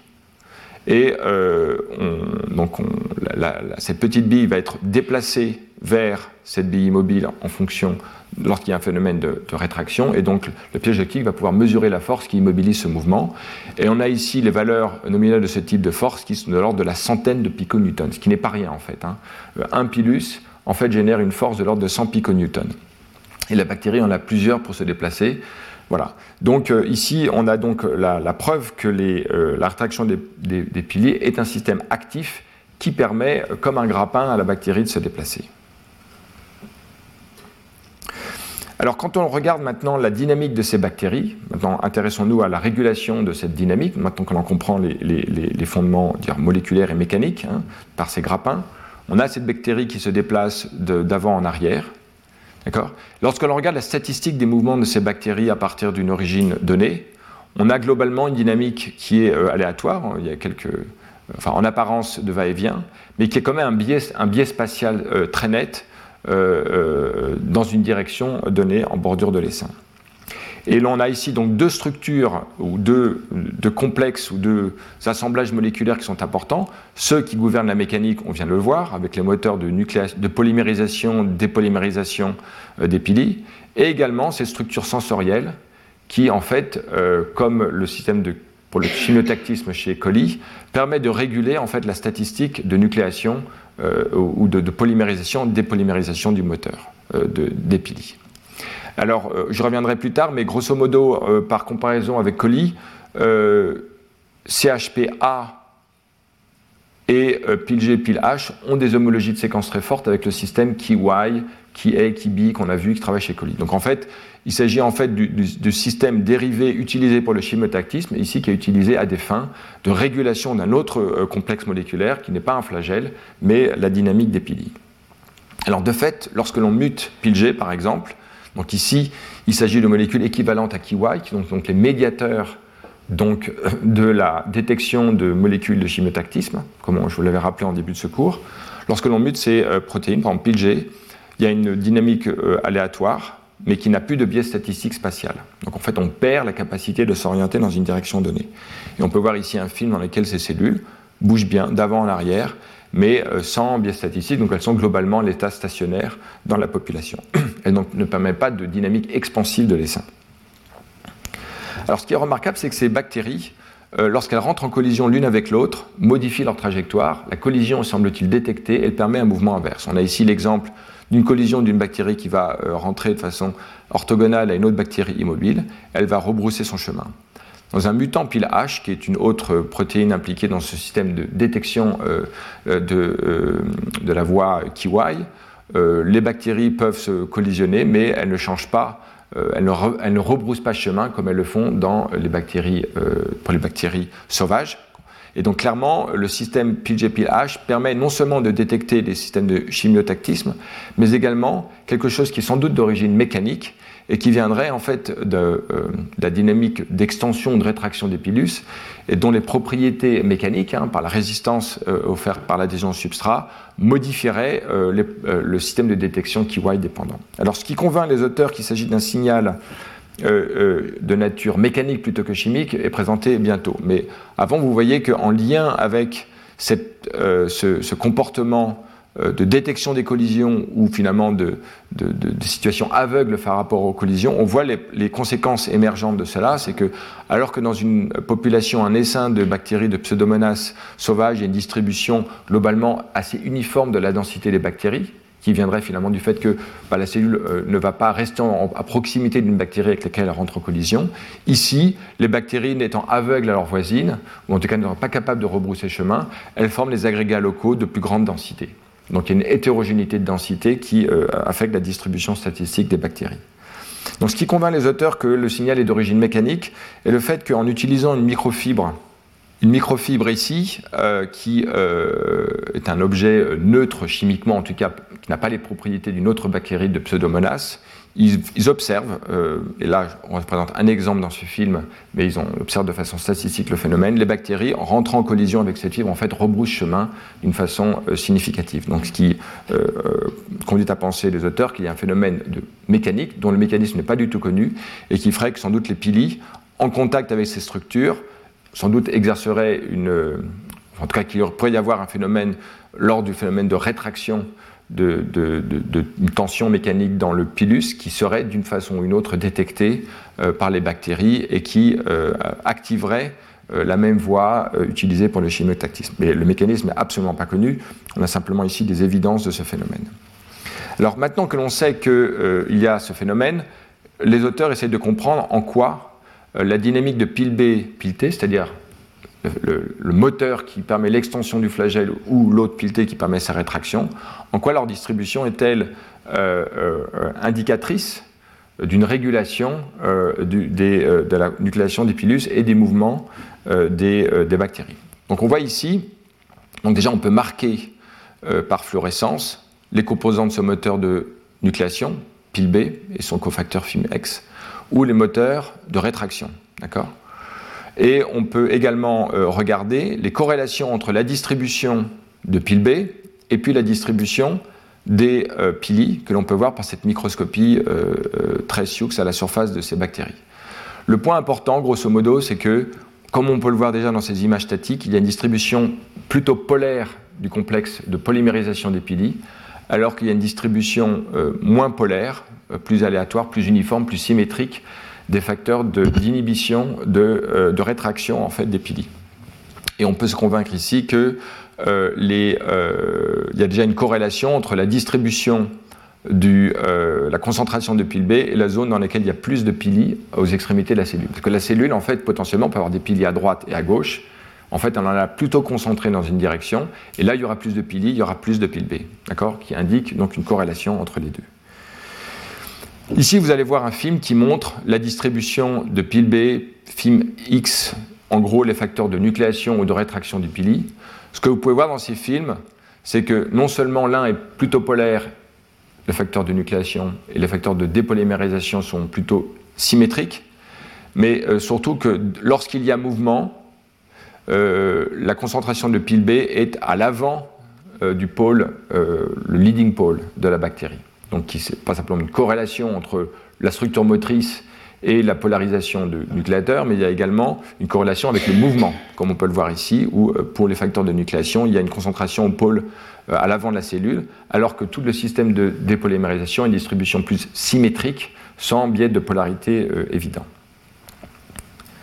Alors le modèle proposé par les auteurs euh, repose donc, sur plein d'autres données expérimentales que je n'ai pas le temps de présenter, sur l'idée qu'il y a à la fois une espèce de positive feedback d'origine mécanique, dont les mécanismes n'est pas connu, mais qui repose sur ce que je vous ai dit, à savoir que lorsqu'il y a donc un phénomène de, d'extension de, d'un pilus, adhésion au substrat, euh, euh, la cellule est capable de détecter en fait sans doute la tension, dans, par exemple dans le pilus, et qui générerait euh, une concentration locale de pile B qui favorise encore la nucléation des pilus, donc qui permet d'en générer un plus grand nombre, et qui permet donc de renforcer le mouvement et donc sa persistance vers la droite. Parce qu'il y a bien un phénomène, comme on voit dans le papier de Warburg, d'extension-rétraction, donc finalement assez aléatoire, mais euh, la stabilisation du nombre de pilus dans une direction viendrait de ce phénomène de positive feedback selon lequel pile B serait renforcé là où il y a euh, une, adhésion plus forte au substrat. En revanche, vu que le système de, de dépolymérisation est distribué de façon plus uniforme à l'intérieur de la cellule, il y a une espèce d'inhibition euh, uniforme dans la cellule à distance qui empêche, qui joue contre ce phénomène de, négatif feedback, de, positive feedback et qui fait qu'en particulier lorsqu'il y a, lorsqu'il y a une collision, euh, ce positive feedback ne marche plus. Encore une fois, le mécanisme n'est pas du tout connu, hein, euh, mais les données expérimentales vont dans ce sens. Et à ce moment-là, l'inhibition euh, uniforme venant de Pilté qui est présent aux deux pôles joue un rôle dominant qui en fait désassemble les pilus et qui permet euh, de façon euh, aléatoire, en fait, l'émergence, notamment à l'autre pôle, et par l'intermédiaire du positive feedback de nature mécanique, à ce moment-là, le système peut s'amplifier. Donc, il y a beaucoup de choses encore à faire, mais globalement, l'analyse euh, indique bien, en tout cas, est assez concordante avec, avec ces données expérimentales, où on aurait un phénomène de feedback positif d'origine mécano-chimique locale et qui joue contre un mécanisme d'inhibition à plus grande distance venant de Pilté qui, lui, n'est pas polarisé. Donc, Positif feedback local, extinction par inhibition à distance, c'est grosso modo le modèle de Turing hein, pour la, une brisure de symétrie dans une structure de nature chimique. Donc voilà en tout cas un modèle d'étude qui est euh, assez récent, on repose sur les données dont je vais, euh, que j'ai rapidement euh, résumées, et qui montre ici non pas un chimiotactisme, mais un mécanotactisme de Pseudomonas aeruginosa. Donc cela nous autorise à formuler quelques hypothèses à partir de ces études locales sur le mouvement euh, euh, global de Pseudomonas. Donc déjà, certainement des évidences de chimiotactisme, hein, les molécules dont j'ai parlé, CHPA, PILG, PILH, sont impliquées dans le chimiotactisme et qui permettraient sans doute, en bordure de l'essaim, cette espèce de mouvement dirigé. On peut voir en regardant bien ces bactéries qu'elles ont vraiment une marche très persistante dans ces petits groupes ici. Marche beaucoup plus persistante que dans les parties internes de, la colonie, et donc qui pourrait par exemple provenir de phénomènes de chimiotactisme. Mais comme on vient de le voir, également un mécanotaxie, une mécanotaxie qui en fait euh, viendrait d'une espèce de lecture locale de la densité de collision avec les voisines. Ce que l'on peut euh, très bien imaginer, c'est qu'en bordure d'un essaim, la densité de collision est potentiellement plus euh, faible qu'à l'intérieur, étant donné qu'il y a une frontière où il n'y a même plus de bactéries, et que donc cette réduction de la densité de collision pourrait aussi biaiser la marche des bactéries, hein, qui donc aurait une marche plus persistante à l'opposé de l'endroit où il y a les collisions, et qui permettrait aussi de favoriser l'extension de l'essaim vers la partie encore à coloniser de la population de bactéries. Donc finalement, sans doute la conjonction de phénomènes de chimotactisme et de mécanotaxie qui euh, provient d'une lecture de la densité locale de bactéries. Et au sein de l'essaim, où on a euh, une densité moyenne homogène, eh ben, en fait, les bactéries n'ont pas de marche euh, biaisée statistiquement. Elles ont une marche totalement aléatoire de collision avancée et retour. Donc on va finir maintenant en, revenant sur ce par quoi j'avais introduit le phénomène de motilité en essaim euh, sans flagelle, qui est Myxococcus. Donc on revoit donc ces bactéries dans lesquelles maintenant on voit également, j'en avais parlé, une marche aléatoire, en tout cas bidirectionnelle, d'avant en arrière. Donc euh, les bactéries euh, se déplacent également par twitching, elles ont les mêmes pilus que Pseudomonas, et on va voir maintenant le système d'oscillation euh, dynamique, un phénomène oscillant de nature chimique qui sous-tend en fait la dynamique de va-et-vient de ces bactéries. Donc ça, ça a été très bien étudié, notamment par l'équipe de Tamigno. Et je parle en particulier d'un article publié il y a quelques années que je trouvais particulièrement intéressant.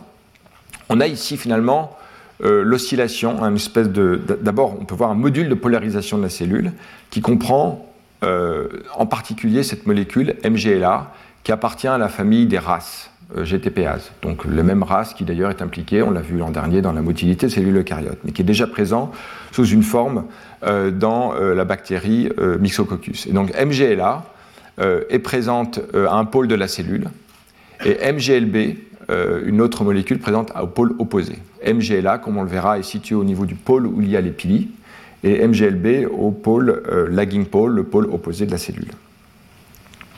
Or, il y a un contrôle de la localisation de cette GTPase MGLA par ce que l'on a toujours lorsqu'on a une GTPase, à la fois une GEF, qui est ce complexe ROMERX, et une GAP, qui enlève un groupement phosphate MGLB. Donc il y a un cycle entre une forme GDP et une forme GTP de MGLA qui vient de l'action conjointe d'une GEF, ROMERX, et de la euh, de la euh, GTPase MGLB. Donc euh, la polarisation de MGLA et de MGLB vient finalement de l'antagonisme entre ces deux molécules. Alors, on imagine bien maintenant que le changement de direction de Myxococcus viendra d'un changement de localisation de MGLA au pôle opposé. Donc il s'agit de comprendre comment cette relocalisation de ce système qui a une polarité intrinsèque se produit dans la cellule. Donc déjà, on peut voir que lors effectivement d'un changement de direction, en suivant la, localisation par les molécules de fusion entre MGLA en vert et MGLB en rouge, on voit déjà cette structure polarisée et surtout qu'elle se réverte au moment du changement de direction. On en voit ici un magnifique exemple avec les quantifications. Euh, en R, en jaune, on a la zone de, réversion du mouvement et donc de la relocalisation l'autre pôle de chacune des molécules. Donc qu'est-ce qui sous-tend cette relocalisation de ces molécules? Eh bien, en fait, il y a un oscillateur euh, Romerix, cette GEF de MGLA, présente cette GEF euh, de MGLA, Romerix, en fait, est un oscillateur intrinsèque. Cet oscillateur, en fait, euh, donc Romerix, je précise, hein, est requis et nécessaire pour le recrutement à un pôle de MGLA, parce que c'est la GEF qui forme la, la structure GTP qui a une affinité pour le cortex. D'accord? Mais aussitôt que euh, Romerix a permis le recrutement de MGLA, permettant cette structure polarisée, Romerix a une capacité intrinsèque à se dissocier du cortex et à se relocaliser au pôle opposé. Donc quand je parle d'oscillation de Romerix, c'est une oscillation au regard de sa distribution à un pôle puis l'autre. Cette, dissociation euh, endogène de Romerix euh, induit donc une relocalisation au pôle opposé. Et tant que MGLB la gap de cette molécule est présente, effectivement, euh, MGLB ne peut pas se relocaliser à l'autre pôle. Donc le système est comme bloqué dans un état latent, prêt à activer, mais incapable encore de totalement se réverter. Et effectivement, lorsque l'on regarde la localisation de Romer GFP, on peut voir qu'il y a bien une réversion de localisation, mais celle-ci, en fait, euh, précède le moment de la réversion proprement dit. ce n'est pas dès l'instant que Romer GFP est présent à l'autre pôle que la cellule se relocalise. Donc on a un oscillateur Romer, Romer qui passe d'un pôle à l'autre. Romer est nécessaire pour le recrutement de MGLA, mais le moment où Romer X est présent à l'autre pôle n'induit pas instantanément une réversion. Il y a un phénomène de latence, d'accord Et qu'il s'agit de comprendre, mais qui suggère qu'il y a un autre mécanisme couplé à cet oscillateur Romer qui joue le rôle d'un switch d'accord, qui va activer le système. Et c'est ce que je vais vous présenter dans la diapositive suivante. Donc, voyons le système où MGLA est au pôle intérieur, la cellule se déplace vers la droite, le complexe Romer X qui était nécessaire pour la localisation de MGLB est parti au pôle postérieur, et le système est dans un état latent prêt à, se à inverser la polarité, mais il ne l'a pas encore fait parce qu'il attend le signal, un switch, qui est représenté par cette molécule frise X en brun, d'accord qui joue le rôle d'un switch. En fait, c'est compliqué parce qu'il y a beaucoup de molécules, mais retenez deux choses. Il y a un oscillateur et un switch. Donc c'est pour ça qu'on parle de gated oscillator. C'est un système qui attend un signal. Donc on utilise les propriétés d'une espèce d'horloge interne d'oscillation qui vient d'un système Romer-X. Et il y a un système qui va en fait euh, euh, réduire en fait de facto dans cet oscillateur la période réfractaire. Un oscillateur, je rappelle par rapport à mes cours sur les systèmes auto-organisés il y a quelques années, en fait, ici, c'est un delay de negative feedback. On a un feedback négatif avec un délai qui permet à, cet oscillateur d'émerger. Il y a une période réfractaire tant que l'inhibiteur est présent. Il faut qu'il disparaisse pour que le système puisse démarrer un nouveau cycle. Et ce que fait FR euh, freeze X, c'est qu'en fait, il force le système à un moment qui permet le, changement de direction. Donc finalement, on a les avantages d'un système qui est une espèce d'horloge interne qui permet de préparer le système à la réversion, et un signal, dont on va voir qu'il peut être vraisemblablement contexte dépendant, qui peut activer et précipiter la transition. Parce que ce que l'on veut, ce n'est pas que la bactérie soit capable de faire un va-et-vient, c'est qu'elle puisse détecter l'environnement. Donc en fait, ici, je vais y venir tout à l'heure, vraisemblablement, les bactéries en fait, vont activer FreezeX, le switch, en fonction des détections de l'environnement, notamment des collisions. Donc ici, dans un modèle euh, euh, qui a été fait avec Martin Howard, on a donc euh, une modélisation de ce système avec l'oscillateur Romer-X et ce positive-negative feedback. Et le point important, c'est qu'effectivement, ce qui permet de synchroniser la détection, la, réversion du système, c'est ce, gate qui vient du signal F freeze X. Donc on a un oscillateur qui est gated, je ne sais pas comment on dit en français, par ce signal externe. Donc à partir de ces données, on peut donc spéculer sur comment la bactérie va détecter l'environnement et euh, euh, modifier euh, la probabilité de réversion de sa trajectoire, encore une fois qui est animée par un oscillateur endogène, une espèce d'horloge interne, qui peut être entraînée par l'environnement par l'intermédiaire de FreezeX. Donc FreezeX, par exemple, pourrait, on peut l'imaginer, détecter, être associé aux détections des collisions. Finalement, la bactérie pourrait faire une espèce de lecture statistique de la densité de collision sur une certaine unité de temps, et à partir de ça, accumuler ou non une certaine quantité de FreezeX, qui va être le switch, qui va dire maintenant on réverte ou pas. Donc la bactérie, on voit bien, hein, étant donné la forte densité de, bactéries dans son environnement, n'a pas euh, plusieurs, sans doute dizaines d'événements de collision, ou en tout cas plusieurs collisions par seconde. Donc euh, la bactérie va sans doute moyenner, euh, détecter son environnement en, en fonction des fréquences de collision. Euh, et en fait, la fréquence de collision euh, pourrait euh, biaiser la marche des bactéries. En particulier, s'il y a un gradient de densité, donc un gradient de fréquence de collision, il y aurait donc un gradient d'activation de FreezeX dans une direction donnée qui permettrait donc de diriger la marche dans la, dans la, partie basse du gradient. Et en partie euh, dans les zones en bordure de l'essaim où il y a des colonies euh, qui ont une plus faible densité, les bactéries pourraient donc avoir une marche aléatoire biaisée dans la direction qui la, l'étend, qui la propage dans les directions basses du gradient, comme on peut le voir ici, dans cette bordure de la colonie, dans les zones de rippling et les zones d'extension. Donc je résume ici en disant finalement un oscillateur endogène biaisé par un signal qui pourrait être directement couplé à la détection des collisions, comme dans le cas de Pseudomonas. Donc si on compare les deux systèmes, on a un système mécanique complètement identique, euh, qui venant de l'extension-rétraction des pilus. On a un système euh, de euh, régulation qui lui aussi est extrêmement similaire, qui est d'ailleurs similaire au système de chimiotactisme, qui est un, phénomène sensible d'origine chimique et mécanique, des transducteurs du signal par Kiwai qui sont dont les homologues sont ici PLG, PLH, et FreeZ, donc cette molécule de gating dont j'ai parlé, c'est typiquement des molécules de cette nature. Hein. donc c'est transducteur du signal. Donc, et, maintenant, MGLA, cette race GTPase chez Mixococcus, en fait directement régule, enfin indirectement par des cofacteurs, régule la polymérisation des, des, pilus. Donc finalement, on a un système qui, a des similitudes et qui est adapté à la régulation des dynamiques des, pilus chez ces deux bactéries. Donc je conclus euh, en reprenant une diapositive euh, euh, du cours d'introduction il y a quelque temps, où j'avais souligné le fait que l'intuition que l'on a de phénomènes collectifs à forte densité, en tout cas pour, pour nous, c'est qu'à très forte densité, le trafic est ralenti. Les, systèmes en fait ne peuvent plus en fait euh, euh, avancer. Et d'ailleurs, on peut voir dans les populations de cellules des conditions de transition de, euh, de, rigidité dans une population de cellules qui correspond en fait à ces, quelque chose assez semblable à ce que l'on peut voir ici et que j'avais introduit dans, dans, le premier cours.